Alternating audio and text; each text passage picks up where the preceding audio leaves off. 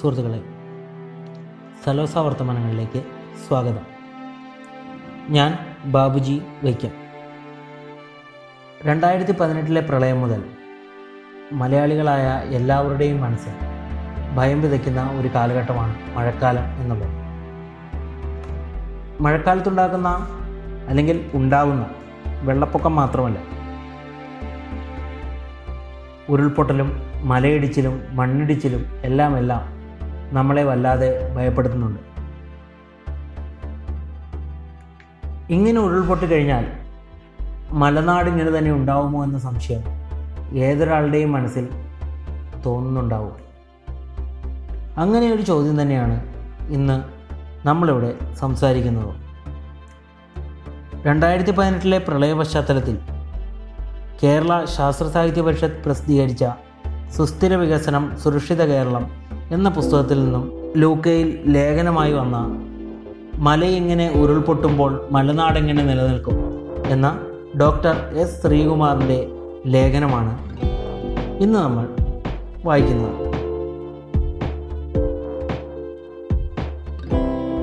ഉരുൾപൊട്ടൽ ദുരന്തങ്ങളെ നമുക്ക് തടയാനാവില്ലെങ്കിലും വേണ്ട കരുതലുകൾ ഈ പ്രദേശങ്ങളിൽ സ്വീകരിച്ചിരുന്നെങ്കിൽ ആഘാതത്തിന്റെ വ്യാപ്തി കുറയ്ക്കാമായിരുന്നു.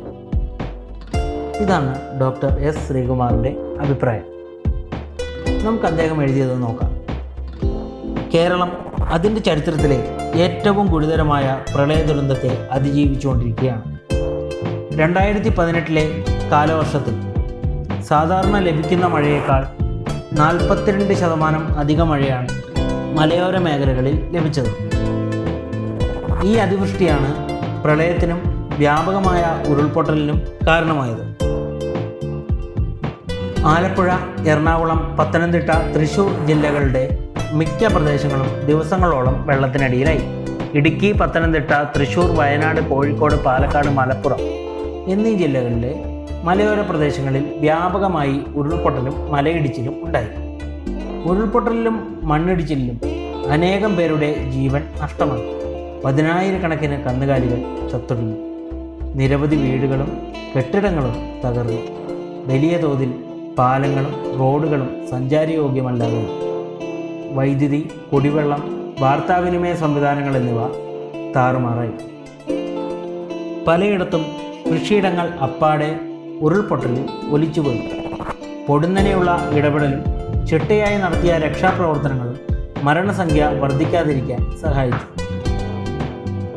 പെരുമഴയുമായി ബന്ധപ്പെട്ട് വെള്ളപ്പൊക്കത്തിന്റെ ആഘാതത്തെപ്പറ്റിയും വ്യാപകമായ ഉരുൾപൊട്ടൽ ദുരന്തത്തിന്റെ വ്യാപ്തിയെപ്പറ്റിയും അവയുടെ കാരണങ്ങളെപ്പറ്റിയും പഠിക്കുകയും ഇനിയും ആവർത്തിക്കാതിരിക്കാൻ തയ്യാറെടുപ്പുകൾ എടുക്കുകയും ചെയ്യേണ്ടത് അത്യാവശ്യമാണ്. ഭൗമശാസ്ത്രജ്ഞർ മലയോര മേഖലകളിൽ ഏറ്റവും കൂടുതൽ ഉരുൾപൊട്ടൽ സാധ്യതയുള്ള പ്രദേശം എന്ന് അടയാളപ്പെടുത്തിയ മലഞ്ചെരിവുകൾ തന്നെയാണ് അസ്ഥിരപ്പെട്ടത് എന്ന് പ്രാഥമിക പഠനങ്ങൾ ചൂണ്ടിക്കാട്ടുന്നു. മലഞ്ചെരിവുകളിലെ ഭൂദ്രവ്യ ശോഷണം ഭൂഗുരുത്വാകർഷണം മൂലം ശിലകളോ ദ്രവിച്ച പാറയോ മേൽമണ്ണോ മുകളിൽ നിന്ന് താഴോട്ട് പതിക്കുന്ന പ്രതിഭാസത്തെ പൊതുവായി ഭൂദ്രവ്യ ശോഷണം എന്ന് വിളിക്കുന്നു.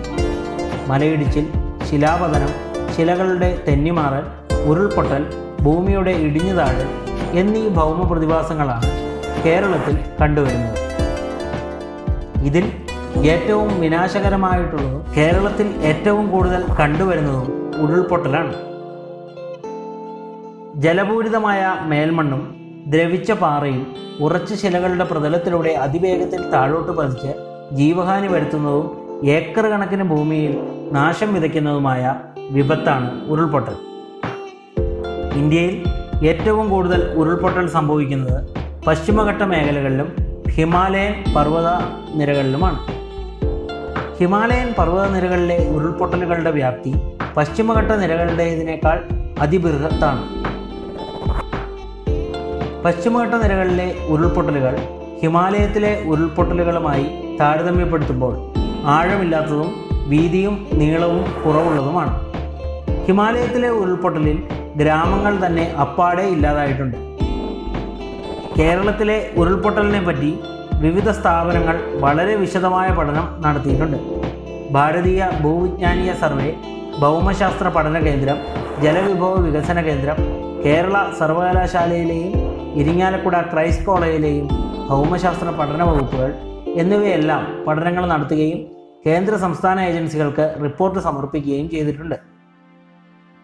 സംസ്ഥാനത്തിന്റെ നാല് പോയിന്റ് ഏഴ് ഒന്ന് ശതമാനം പ്രദേശം ഗുരുതരമായ ഉരുൾപൊട്ടൽ സാധ്യതയുള്ള പ്രദേശമായും ഒമ്പത് പോയിന്റ് ഏഴ് ഏഴ് ശതമാനം പ്രദേശം മിതമായ ഉരുൾപൊട്ടൽ സാധ്യതയുള്ള പ്രദേശമായും കണക്കാക്കപ്പെട്ടിരിക്കുന്നു. ഉരുൾപൊട്ടൽ സാധ്യതയനുസരിച്ച് പശ്ചിമഘട്ട നിരകളെ പല മേഖലകളായി തരംതിരിച്ച് ഭൂപടങ്ങൾ നിർമ്മിച്ചിട്ടുണ്ട്.